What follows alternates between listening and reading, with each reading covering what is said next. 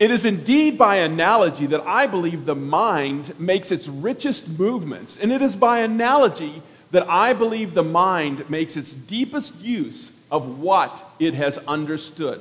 So wrote R.P. Blackmur in his book, The Lion and the Honeycomb.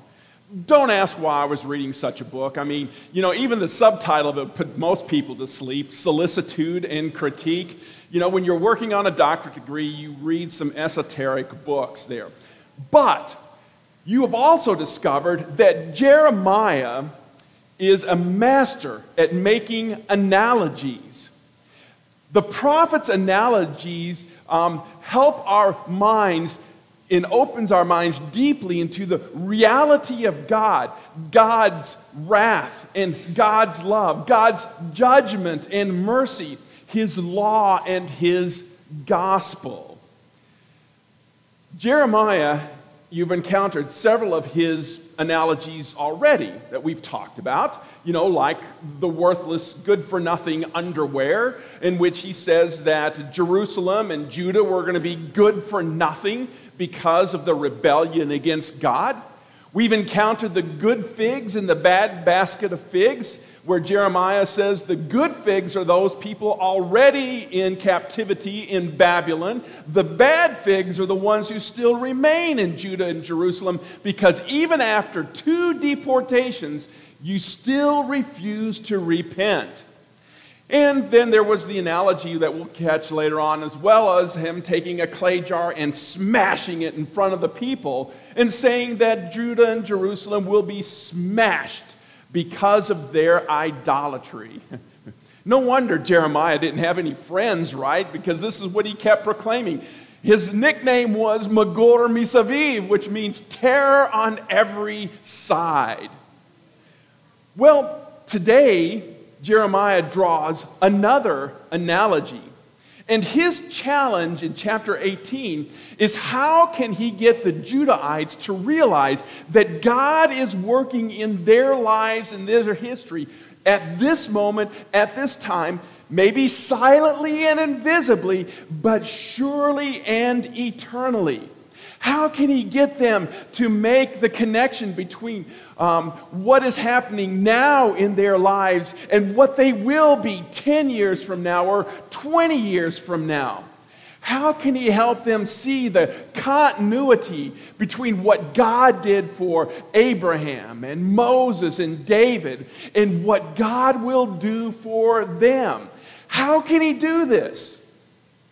By an analogy. And what is that analogy? The potter's house. So Yahweh comes to Jeremiah and says to him, Arise and go down to the potter's house, and there I will let you hear my words. So Jeremiah gets up, walks out of his house, down the street, through the alley to the pottery barn. Jeremiah says, so I went down to the potter's house, and there he was working at his wheel. The potter was at work in his house. He had taken a formless lump of clay and set it on the wheel. Then he began to spin the wheel. And with the use of his skillful fingers, he began shaping the pot. A little pressure here, a little more there, pulling up the sides, and soon a vessel was rising up off the potter's wheel. A little more water to make it less tacky and more workable. A little thinner here so it doesn't crack in the kiln. At every stage, the potter initiates the moves to make the pot. The potter, from the start, knows what that pot is going to be, how he wants to turn out, even while it is just formless clay. He knows what it's going to be used for, how it's going to function. Every potter from the start knows the purpose that he's, for which he's making that pot. So, what is pottery's purpose? Well, pottery is probably one of the most useful items in life. And it can be also one of the most beautiful items in life. I mean, the invention of pottery revolutionized civilization. Before there was the invention of pottery, uh, people were just in tribes, following herds around from one food source to another food source, you know, forced from this place because of famine, pushed to this place because of drought. They didn't have any leisure time on their hands. There wasn't time to sit around and think. There wasn't time to invent things. It was a hand to mouth existence, day to day survival. But with the invention of pottery, now you could store things, now you could carry things. Now you could settle down in a place because you could put your grain in a clay pot and store it to be used in the middle of winter for food. Now you could carry water. Now you could cook. Now you could transport merchandise. The invention of pottery sparked a, a, a, a revolution in civilization. I mean, imagine our life if we didn't have storage containers. I mean, what would we do? No pots and pans, no bowls and dishes, no barrels or cans, no cardboard boxes or paper bags, no grain silos or oil storage tanks. We would be reduced to whatever we could accomplish in a day and what we could carry in our hands. But, it, but pottery, though, is, was an immense jump in civilization. It was very useful, but at the same time, pottery isn't just simply pottery. Every hand thrown pot is also a work of art. Someone's technique was used on that pot. Pottery is at the same time useful and beautiful. No one uses a pot just because it's useful, it also has evidence of the artistic hand of the potter. In Jeremiah's day, no one took a pot and set it on a mantle to look at. It was both useful and beautiful at the same time. And you and I have a hard time grasping that concept because we just live in a different world. I mean, every day we separate the useful from the beautiful, you know, the necessary from the uh, artistic, the, the elegant there. Um, you know, like um, plastic bags. you know, we need to use them, but we don't think about their shape or their color or their design. As long as the plastic bag carries my groceries home, or uh, I can put a sandwich in it to put in my lunch box, or put some grapes in it for a snack, I'm good with that. But then we buy paintings to hang on our walls of our house. We build featureless office buildings and ugly factories to do the necessary work, and then build museums to hold objects of beauty. In Jeremiah's day, there were no plastic bags, there were no museums, but there was pottery. Everywhere there was pottery. And there was no thought of separating the, the useful from the beautiful, the essentially functional from the artistically elegant. Both of them were combined together. The pottery was both useful and beautiful. So, what's the prophet's point? Well, when he went to the potter's house, what did Jeremiah see? He saw an analogy.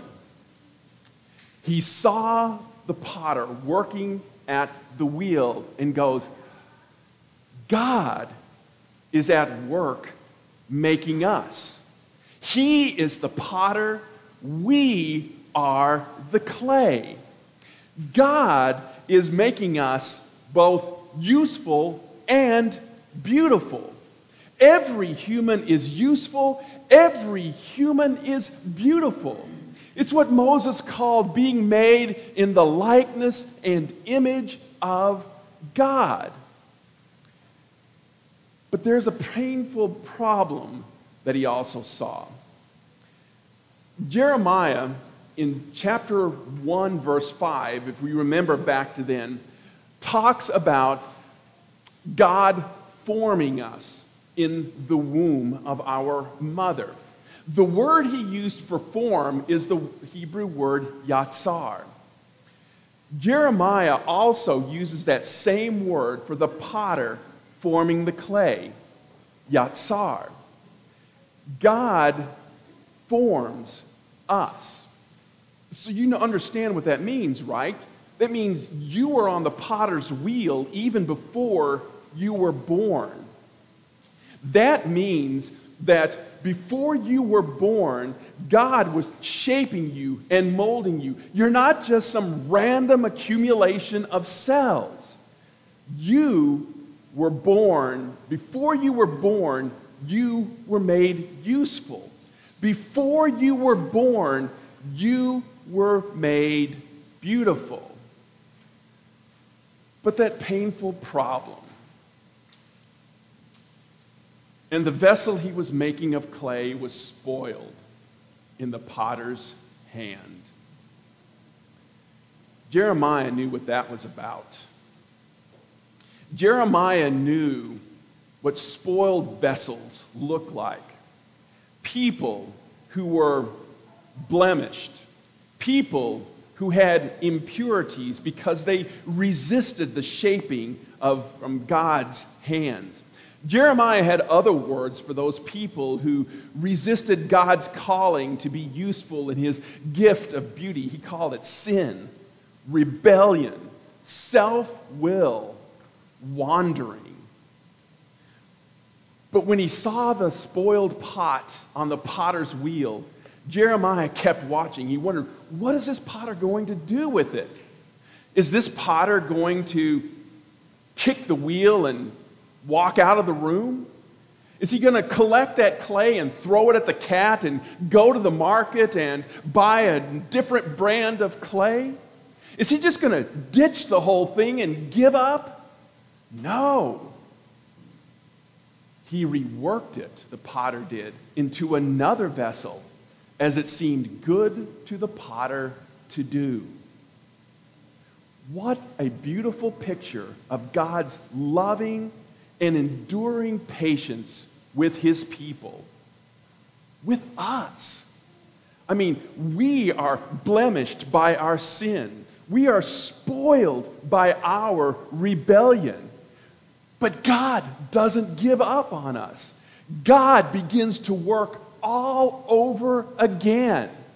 He takes the clay that is spoiled and puts it on, puts water on it to make it more pliable, workable once again, removing the blemishes from us. And he starts all over again, reworking us into a vessel as the potter seems good to do. Why does he do that? Because of the everlasting covenant. I will make with them an everlasting covenant that I will not turn away from doing good to them.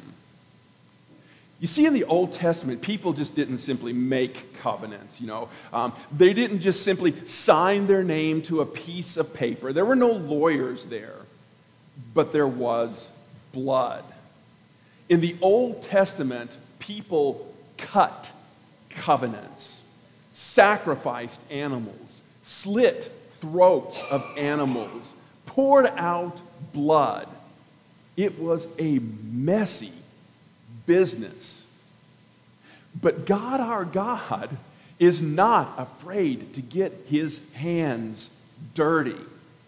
In Genesis 2 7, Moses writes that God formed Yatsar, there's that word again, Adam out of the dust of the earth. Our God is a hands on God, an up close and personal God for real. And on Good Friday, he didn't just get his hands dirty, he got his feet dirty, his face dirty, his arms and legs, his body and whole soul dirty and defiled for you. Jesus became the dirtiest of all human beings, taking on the sin of everyone worshiping with us this morning, taking on the sin of everyone in the city of Wichita, taking on the sin of everyone in the world for all times. Jesus became dirty so that he could cleanse you, so that he could remove your blemishes, so that he could remake you into a good and useful vessel. And our response? Then the word of the Lord came to me, O house of Israel, can I not do with you as this potter has done, declares the Lord? Behold, like the clay in the potter's hand, so are you in my hand, O house of Israel.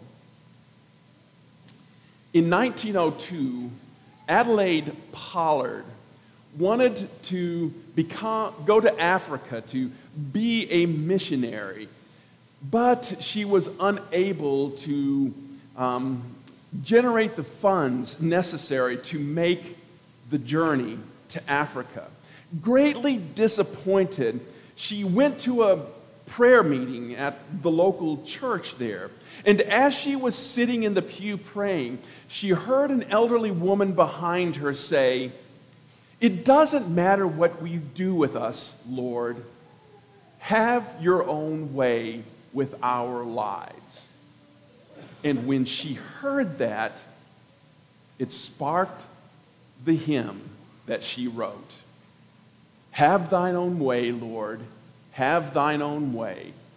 Thou art the potter, I am the clay. Mold me and make thee after thy will, while I am waiting, yielded and still. May that be our prayer as well.